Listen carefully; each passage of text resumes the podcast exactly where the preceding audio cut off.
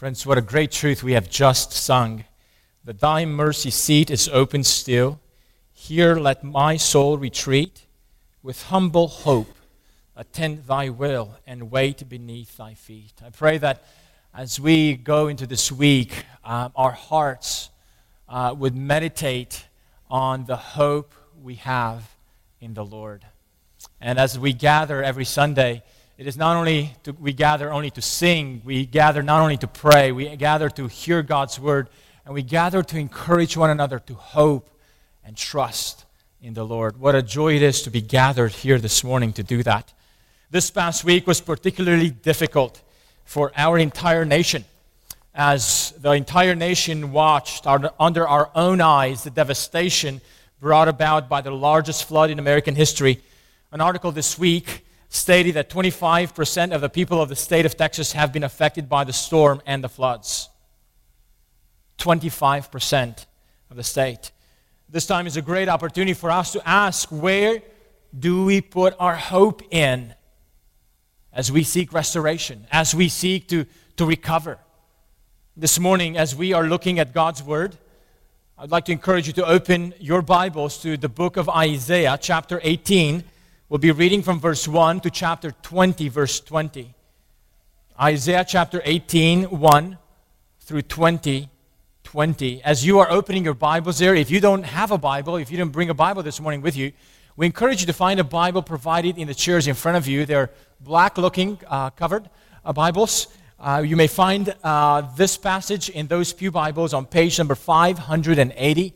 We encourage you to open God's Word, follow along as we read it. Uh, this will be a longer passage of Scripture. Uh, for those of you who are brand new to our congregation, we are currently going through a sermon series through the book of Isaiah, and uh, we are covering larger chunks uh, these weeks. But here's God's Word for us this morning. Isaiah chapter eighteen, verse one. Ah, land of wiring wings that is beyond the rivers of Cush, which sends ambassadors by the sea in vessels of Epirus on the waters. Go, you swift messengers, to a nation tall and smooth, to a people feared near and far, a nation mighty and conquering, whose land the rivers divide.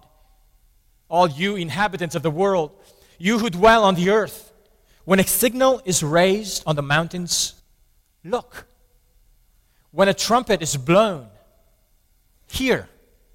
For thus the Lord said to me, I will quietly look from my dwelling, like clear heat in sunshine, like a cloud of dew in the heat of harvest. For before the harvest, when the blossom is over and the flower becomes a ripening grape, he cuts off the shoots with pruning hooks, and the spreading branches he lops off and clears away. They shall all of them be left to the birds of prey of the mountains and to the beasts of the earth. And the birds of prey will summer on them, and all the beasts of the earth will winter on them. At that time, tribute will be brought to the Lord of hosts, from a people tall and smooth, from a people feared near and far, a nation mighty and conquering, whose land the rivers divide, to Mount Zion, the place of the name of the Lord of hosts. An oracle concerning Egypt. Behold, the Lord is riding on a swift cloud and comes to Egypt. And the idols of Egypt will tremble at his presence, and the heart of the Egyptians will melt within them. And I will stir up Egyptians against Egyptians, and they will fight each against another, and each against his neighbor, city against city, kingdom against kingdom, and the spirit of the Egyptians within them will be emptied out, and I will confound their counsel, and they will inquire of the idols, and the sorcerers, and the mediums, and the necromancers, and I will give over the Egyptians to the hand of a hard master, and a fierce king will rule over them, declares the Lord God of hosts. And the waters of the sea will be dried up, and the rivers will be will be dried and parched, and its canals and be, will become foul, and the branches of Egypt's Nile will diminish and dry up. Reeds and rushes will rot away, There will be bare places by the Nile, on the brink of the Nile. And all that is sown by the Nile will be parched, will be driven away, and will be no more. The fishermen will mourn and lament, all who cast a hook in the Nile, and they will languish who spread nets over the water. The workers in combed flax will be in despair, and the weavers of white cotton, those who are the pillars of the land, will be crushed, and all who work for pay will be grieved. The princes of Zoan are utterly, utterly foolish. The wisest counselors of Pharaoh give stupid counsel. How can you say to Pharaoh, "I am a son of the wise, a son of the ancient kings"? Where then are your wise men? Let them tell you, that they might know what the Lord of hosts has purposed against Egypt. The princes of Zoan have become fools, and the princes of Memphis are deluded. Those who are the cornerstones of her tribes have made Egypt stagger. The Lord has mingled within her a spirit of confusion, and they will make Egypt stagger in all its deeds, as a drunken man stra- staggers in his vomit. And there will be nothing for Egypt that head or tail, palm branch or reed may do. In that day, the Egyptians will be like women and tremble with fear before the hand of the hand that the Lord of hosts shakes over them. And the land of Judah will become a terror to the Egyptians. Everyone to whom it is mentioned will fear because of the purpose that the Lord of hosts has purposed against them. In that day, there will be five cities in the land of Egypt that speak the language of Canaan and swear allegiance to the Lord of hosts. One of those cities will be called the City of Destruction.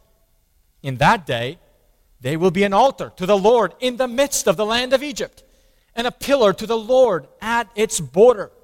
It will be a sign and a witness to the Lord of hosts in the land of Egypt. When they cry to the Lord because of oppressors, He will send them a Savior and defender and deliver them. And the Lord will make Himself known to the Egyptians. And the Egyptians will know the Lord in that day and worship with sacrifice and offering. And they will make vows to the Lord and perform them. And the Lord will strike Egypt, striking and healing. And they will return to the Lord, and He will listen to their pleas for mercy and heal them. In that day, there will be a highway from Egypt to Assyria, and Assyria will come into Egypt, and Egypt into Assyria, and the Egyptians will worship with the Assyrians. In that day, Israel will be the third with Egypt and Assyria, a blessing in the midst of the earth, whom the Lord of hosts has blessed, saying, "Blessed be Egypt, my people, and Assyria, the work of my hands, and Israel, my inheritance." In the year that the commander-in-chief, who was sent by Sargon, the king of Assyria, came to Ashdod and fought against it and captured it, at that time, the Lord spoke by Isaiah, the son of Amoz, saying, "Go and loose the sackcloth from your waist and take off your sandals from your feet." And he did so, walking naked and barefoot. Then the Lord said, "As my servant Isaiah has walked naked and barefoot for three years as a sign and a portent against Egypt and Cush, so shall the king of Assyria lead away the Egyptian captives and the Cushites exiles, both the young and the old, naked and barefoot, with buttocks uncovered, the nakedness of Egypt. Then they shall be dismayed and ashamed because of Cush their hope, and of Egypt their boast.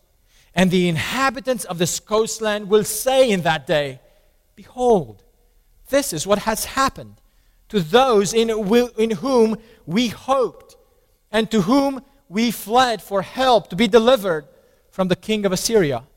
And we, how shall we escape?'" Amen. This is the word of the Lord. Would you ask the Lord with me in prayer to speak to our hearts through the preaching of this passage? Would you bow with me in prayer? Our Father, you are a God mighty to address your people and to address what they fear and to challenge what they put their hopes in. Father, as we are looking at this passage, would you help us to challenge ourselves by your truth? Would you speak to our hearts in a way that we that would redirect what we put our hope in so that our hope may be fully placed in you? Would you speak to us through the power of the Holy Spirit that is present among us and for the glory of Christ, in whose name we pray. Amen. Well, friends, we have uh, read this longer text of Scripture that is full of uh, images of words that God has spoken about two lands, the lands of Cush and the land of Egypt. As we look at this text that address, addresses these nations, uh, we may wonder, you may wonder, what does this ancient text that is written about twenty-seven hundred years before us, what does this have to do with us today in the twenty-first century? Their challenges that they dealt with specifically, historically, seem so far removed from ours today. Yet, friends, as we consider this text more carefully, and especially the concluding verse of this passage, namely verse twenty, I mean chapter twenty, verse twenty, we will see how relevant this text is for us. In one way, the ultimate aim of this passage, of these three chapters, center in or zoom in in chapter twenty, verse twenty. We get the ultimate uh, aim of what this passage is, is, is challenged, is, is purposed to accomplish in the hearts of God's people, then and now. It's this: behold, this is what happened to those in whom we hoped. Israel, and Judah in particular, had put their hopes in various surrounding alliances to try to get them out of trouble. And here God gives them a picture of what happens to the very people in whom they tried to put their hope in. Behold, this is what happened in those in whom we hoped. And then the question is, and we? If it happened to them that way, we, how shall we escape? This entire passage challenges to examine ourselves. Who are we putting our hope in for our security, for our protection, for our well-being, for our future? Friends, four points that this passage challenges us as it, as it aims to, to redirect our hearts, to put our hope in the Lord. Four reasons why we should put our hope in the Lord from this passage. Here's the first reason why we should put our hope in the Lord. Because the Lord is the sovereign one. The Lord is the sovereign one. This uh, first, first part of our passage speaks about the land of Cush. At the time of Isaiah, the land of Cush was a region south of Egypt, uh, what we would call modern-day Ethiopia. Commentators point out that in seven fifteen B C, the Ethiopian king mastered Egypt, so that the land of Cush joined with the land of Egypt, and together they were preparing to rival against Assyria. The king of Cush, in particular, sent out messengers to the surrounding smaller nations to seek their support against Assyria. This is a picture we get in verse one, in chapter eighteen.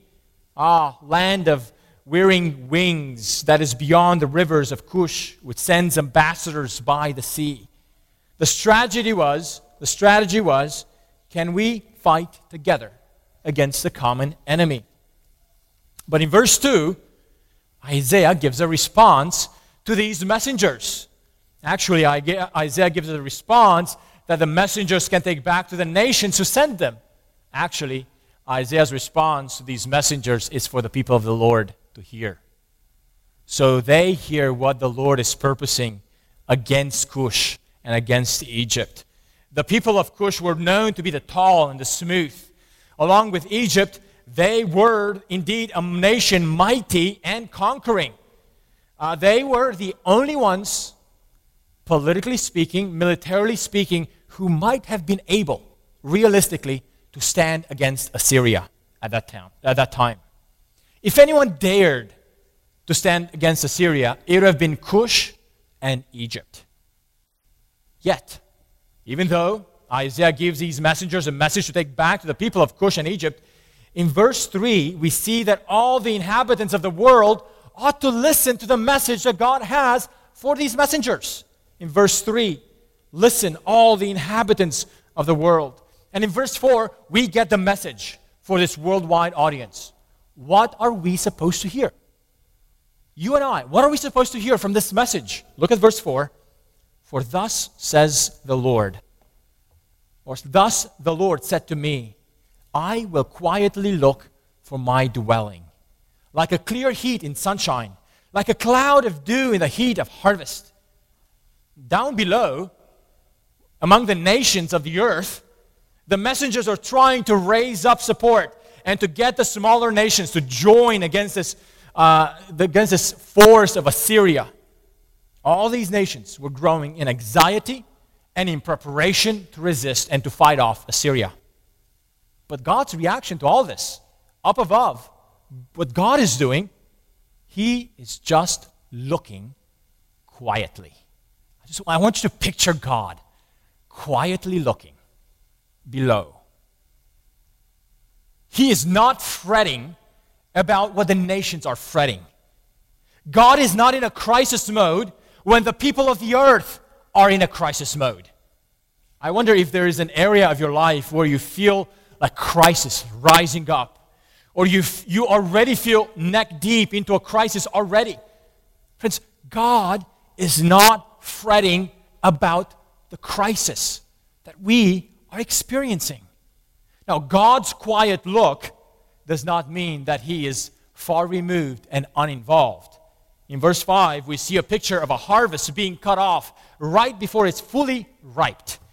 This is a picture of God's ability to intervene before the human plans come to fruition.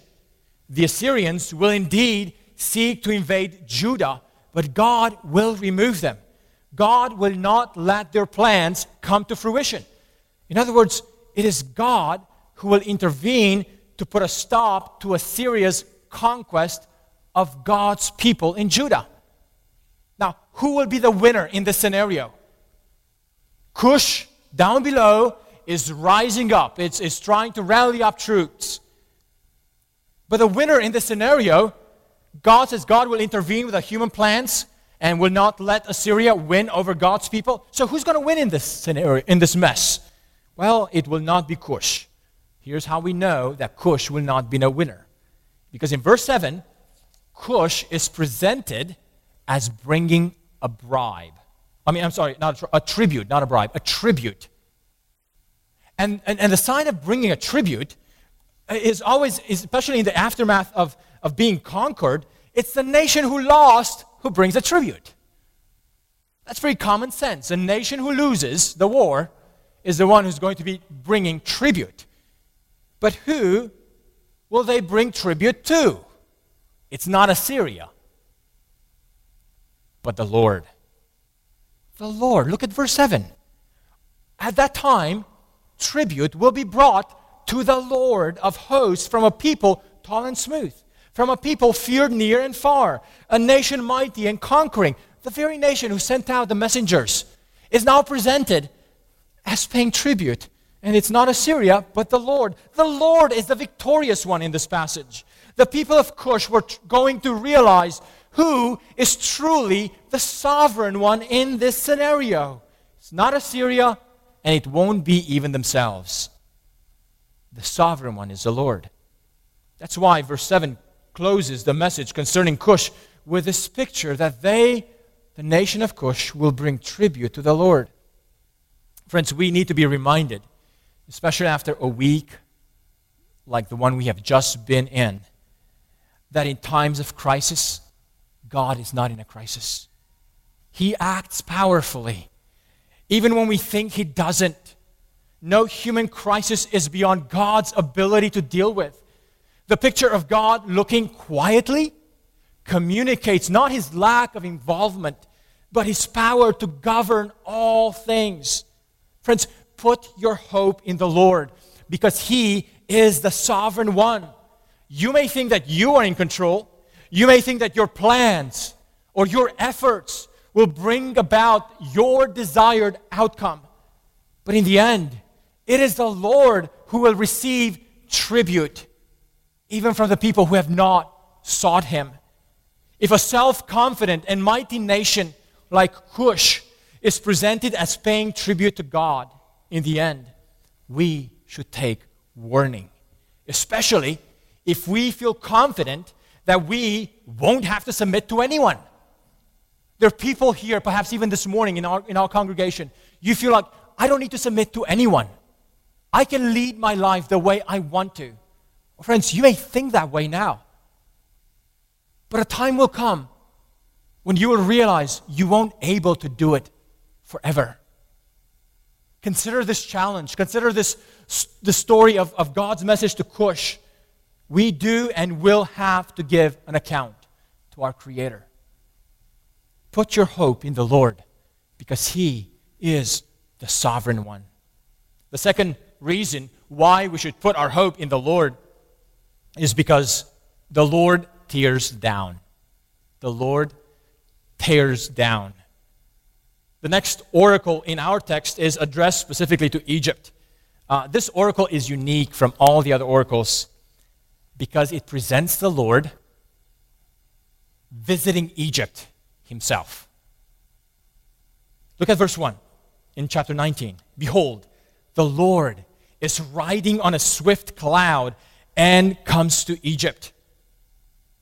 In no other previous oracle have we seen God visiting the people he is judging.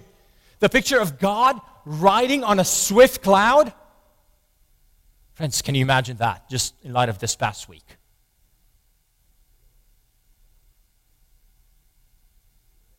The cloud is the means by which the Lord comes to a nation. Imagine that. Imagine the force of that. And all of that, as if it was a horse, and the rider on the horse tells the horse where to ride. In the same way, the, the cloud is under God's control, and the cloud goes wherever the Lord wants it to go. The power of God. And he, God is visiting this nation of Egypt by, by, by coming on the, on the cloud. And God's visitation of Egypt clearly brings terror. Notice, however, who are the first who tremble when God visits the land of Egypt? Verse one. And the idols of Egypt will tremble at his presence. Oh, friends, this gives us a hint about why God is visiting Egypt. In the first place, God is against the religion of Egypt because they're idols, the false gods of Egypt. The Egyptians thought that their gods were protecting them, providing for them. And God visits Egypt to show that nation that their gods are not able to withstand the majesty of God and the power of God. In other words, God's visitation of Egypt and the destruction he brought had a spiritual purpose. The destruction God brings against Egypt is all rooted in their religion because they were worshiping idols, false gods. From verses two to fifteen, we see a, a little description of what God will do against Egypt itself. Uh, God will cause internal, internal turmoil in the nation, civil strife between people, between cities, between kingdoms. In verse three, the Egyptians will seek to deal with their crisis, not by inquiring of God, but by going to their false idols, to the magicians. But that will bring no solution. Their plight will only get worse, and they will fall under a ruthless master. In verses five through ten, God's judgment affects the entire economy of the country.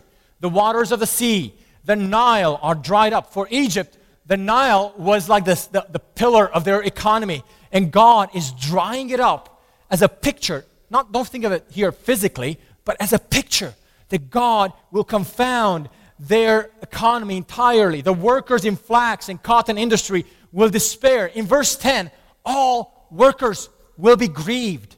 Imagine that. All workers of a nation to be grieved. In verse eleven through fifteen, God will affect the spirit of the wise men in Egypt.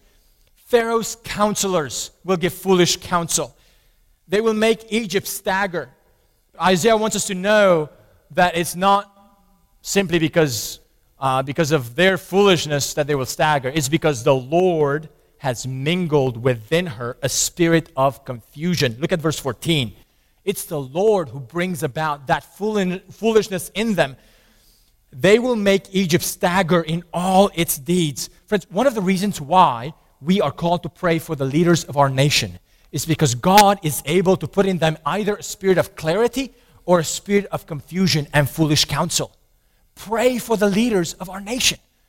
Whether you agree with them or not, that's not the point. Pray, good or bad as they are, that God would work through the leaders of our nation. Point of all of this is that God will visit Egypt to bring about, in Egypt, to bring about ruin.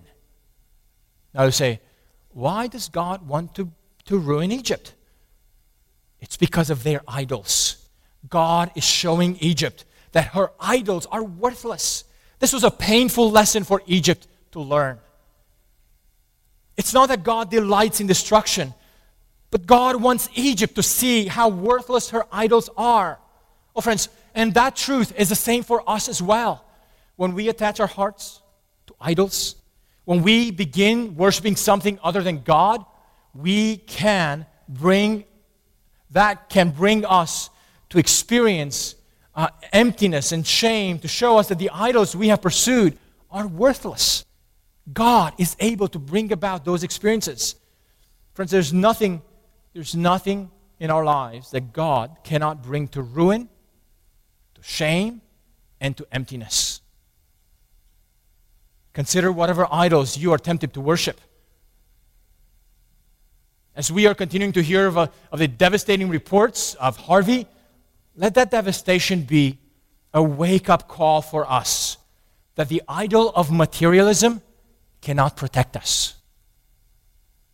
Let it be a reminder that physical security, big homes, more things that we own cannot protect our lives. They may bring joy and satisfaction for a while, but they will not bring ultimate protection, neither in this world nor for eternity. Friends, don't think of, of God as enjoying to destroy just by itself.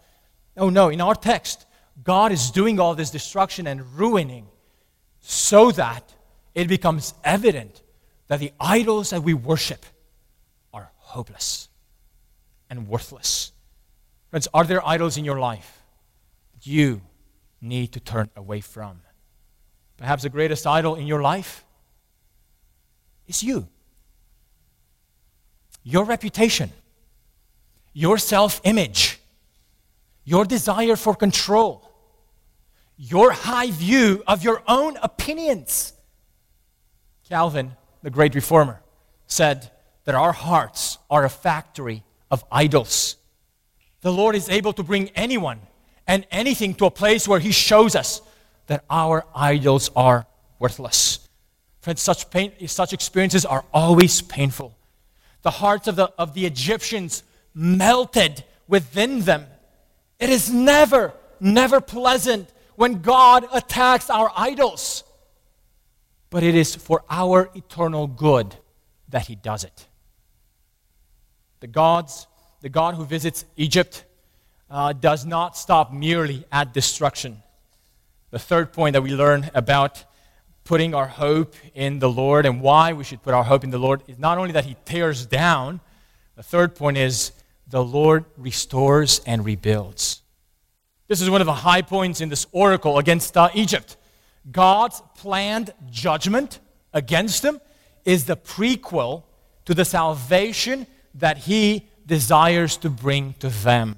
Friends, if you are not a Christian, first of all, we're so delighted that you're with us this morning. We're, we're glad that you came to visit and be a part of, of the service. But th- I want to make sure you understand that this pattern of judgment and restoration, or judgment and salvation, is at the heart of the gospel message that we Christians proclaim.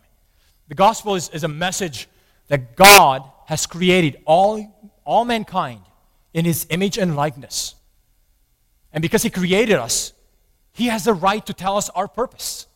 He owns us. He designed us for the way that He wants us to live like. But we, mankind, have rebelled against God.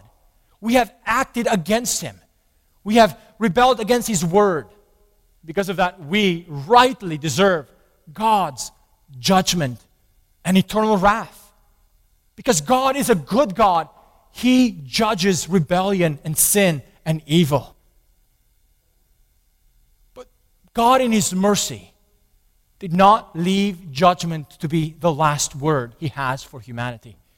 In His grace, He also provided a means of restoration so that mankind could be restored, could escape the eternal judgment of God and be restored to God.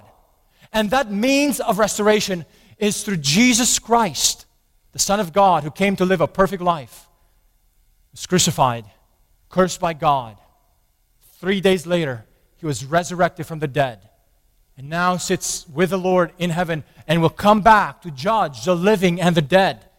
Friend, the only reason we can proclaim this gospel of salvation is because God has judged sin and made full payment for it by making His Son, His only Son, Jesus, to die on the cross as a substitute for all those who would repent and trust in Jesus for their salvation.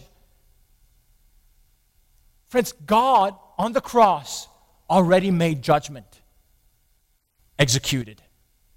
But instead of executing that judgment on us as we would deserve it, He executed it in His Son, Jesus.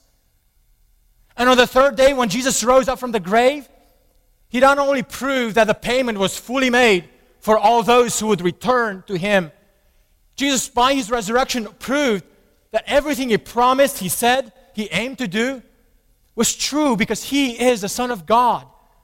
Oh, friends, if you're not a Christian, I want to encourage you to consider this great news that God has judged sin in Christ Jesus so that you can hear a message of restoration and hope and a call to salvation through this Jesus.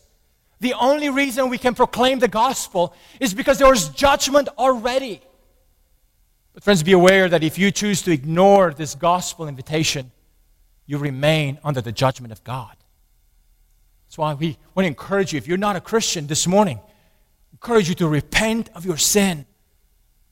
Trust that Jesus is alone. Alone is the only means by which you can be restored to God. If you'd like to know more about that, I would love to talk to you at the end of the service. Or I would encourage you to talk to someone you came with and find out more about that.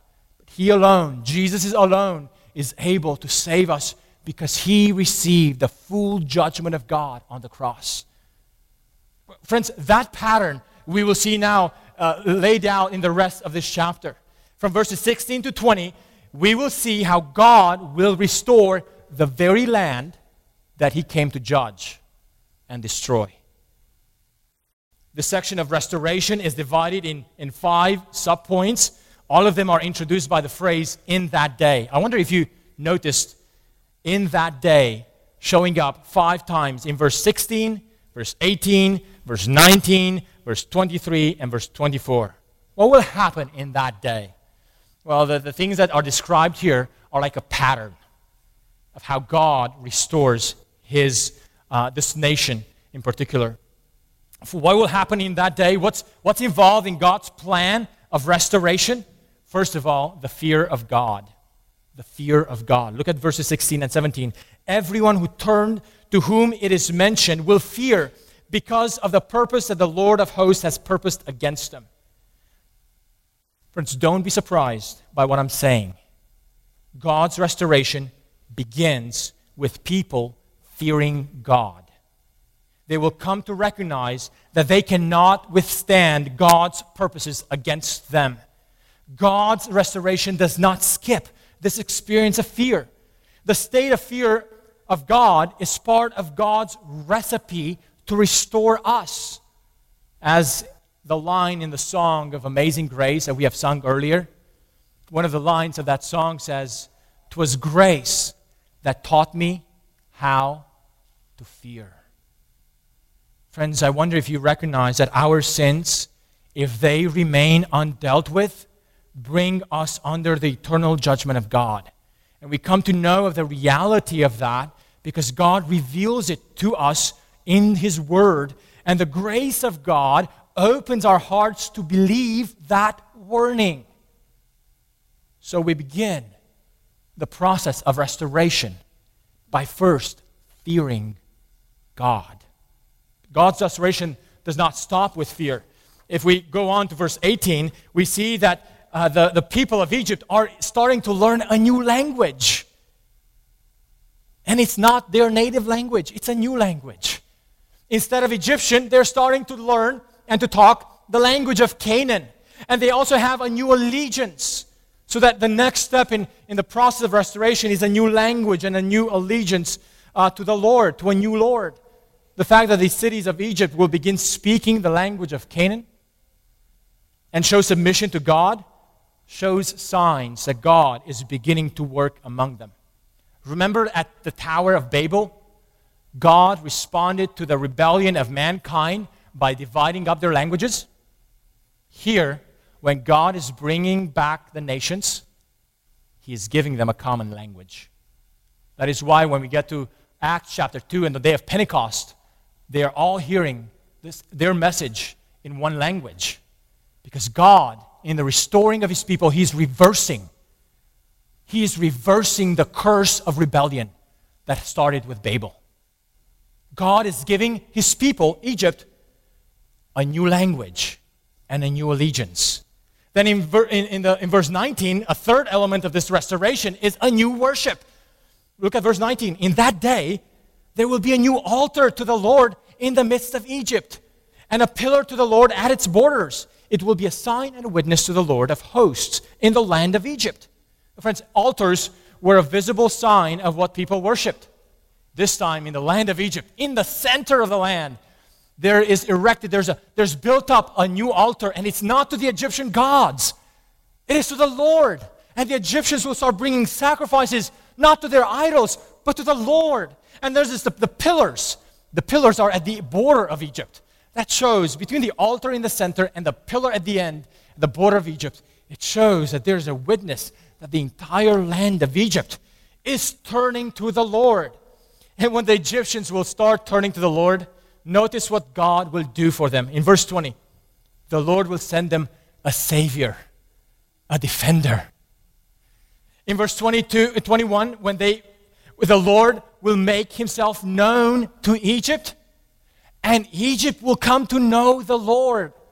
I love the quote that uh, Alec Motier, one of the commentators, said, "True religion is not people searching after God, but people responding to the revealed truth." It's not that we find our way in whatever we find helpful. It's that we must respond to the revealed truth of the true God. And here God promises that He will reveal Himself to Egypt. And after that self-revelation to Egypt, Egypt will come to know the Lord. And their knowledge of the Lord will lead them to worship the Lord, to bring sacrifices to the Lord. To, th- that was the, their public worship. Then to make vows to the Lord and to fulfill them. That was their private worship. In other words, the people of Egypt will turn to the Lord, will turn their life around, and they will show it both publicly and privately. Friends, God desires us to worship Him both publicly, what we do here on Sunday, gathering every week, both in the morning and in the evening, and also our pub- our private worship, what we do privately in our in our homes when we when we scatter throughout the week. It's not true religion is not just private, and it's not or it's not just public. It's both private and public. It's both internal and external. In verse twenty-two, their worship of the true God will also embrace God's discipline. Look at verse twenty-two and twenty-three. "The Lord will strike Egypt, striking and healing. And they will return to the Lord, and they will listen to their pleas for mercy and heal them." Friends, God's discipline is a sign of His parental love for His children. God's people don't run away from God's discipline. Being in God's family doesn't mean that we are excused of God's discipline. No, quite the opposite.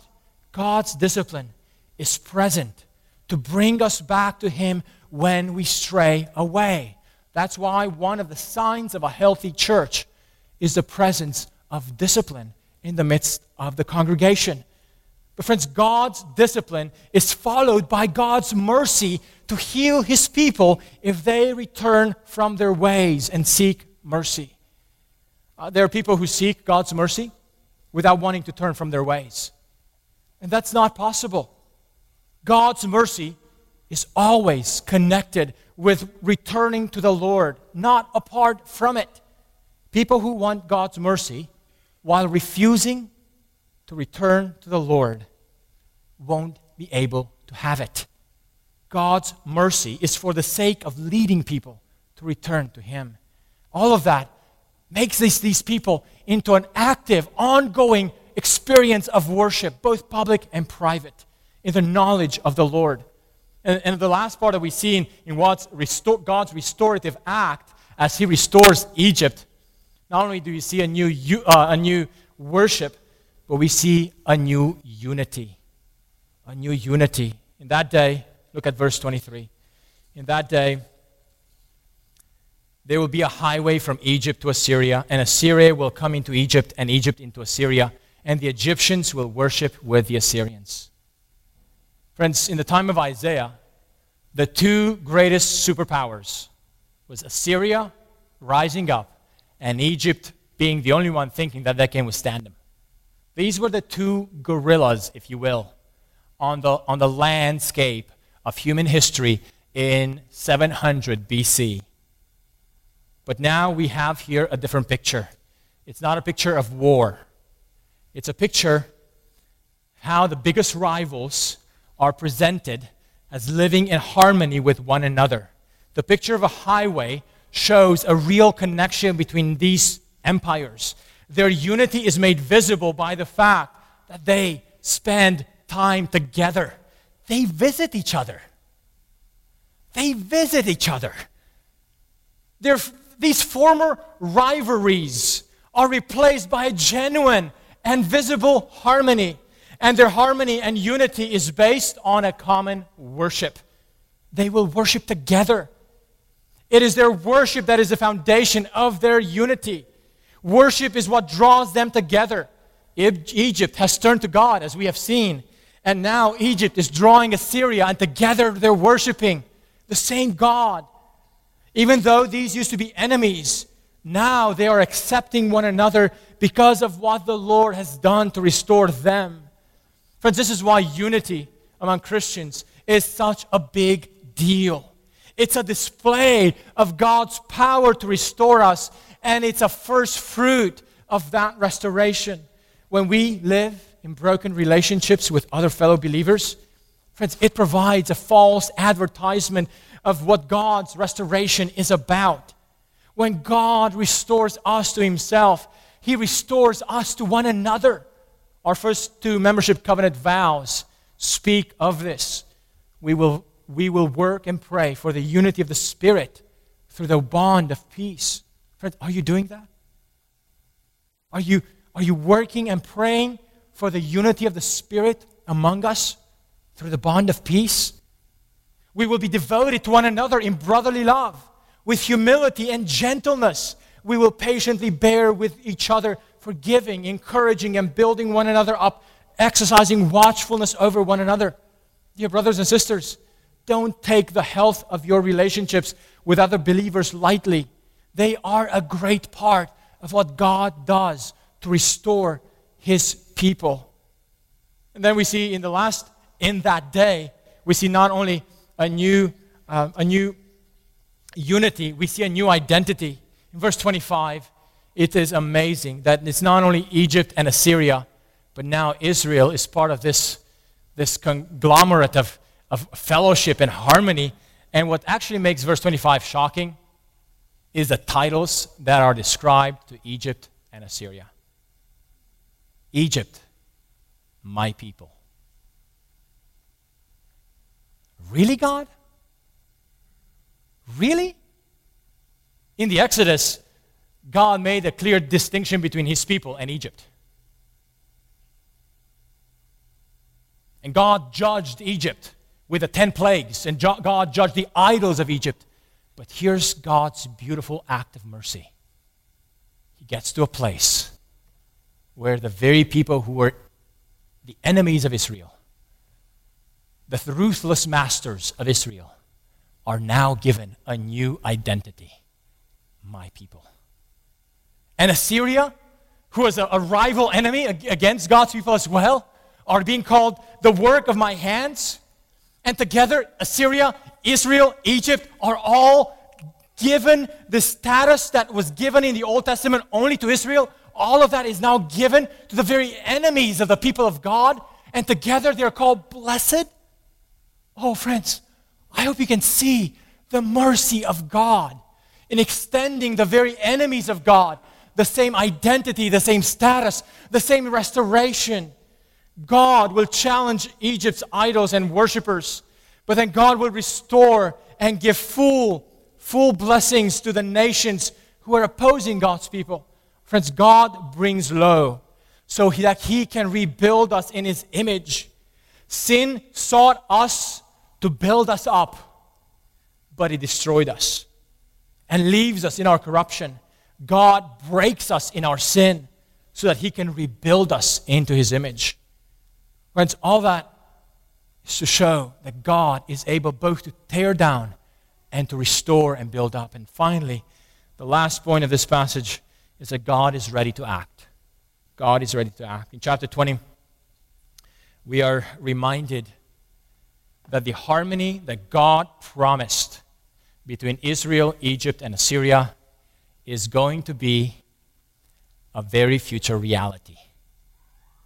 That in the immediate term, in the immediate fulfillment, in Isaiah's day, God began to act, but his beginning to act was the first part of this whole restorative process, and it was a part of discipline and judgment.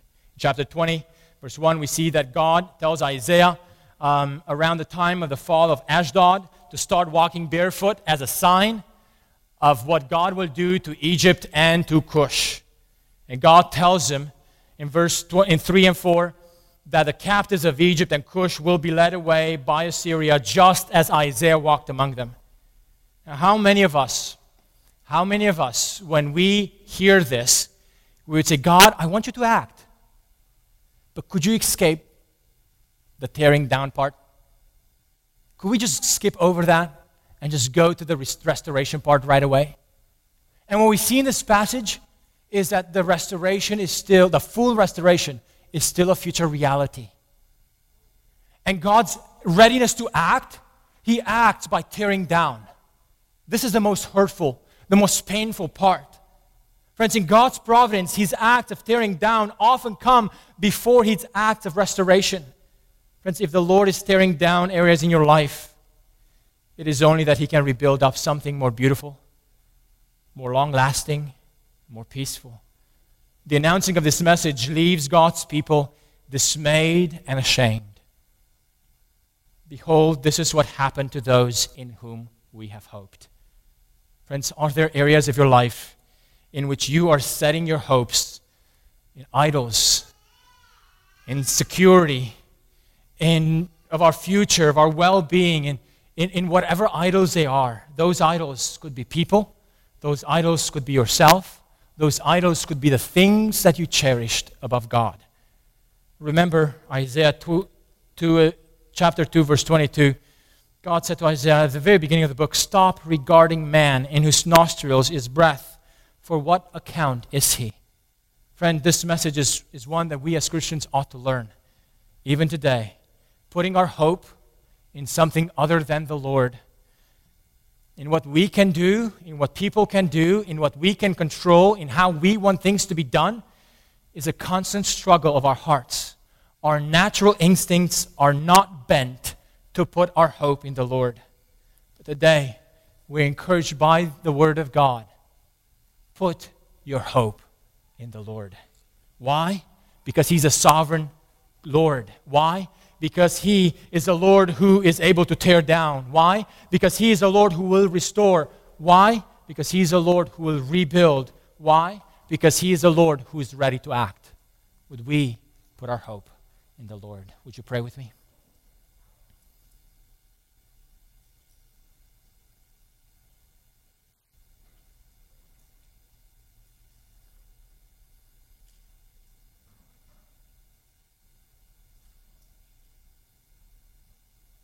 Father, we pray that you would indeed bring our idols to ruin.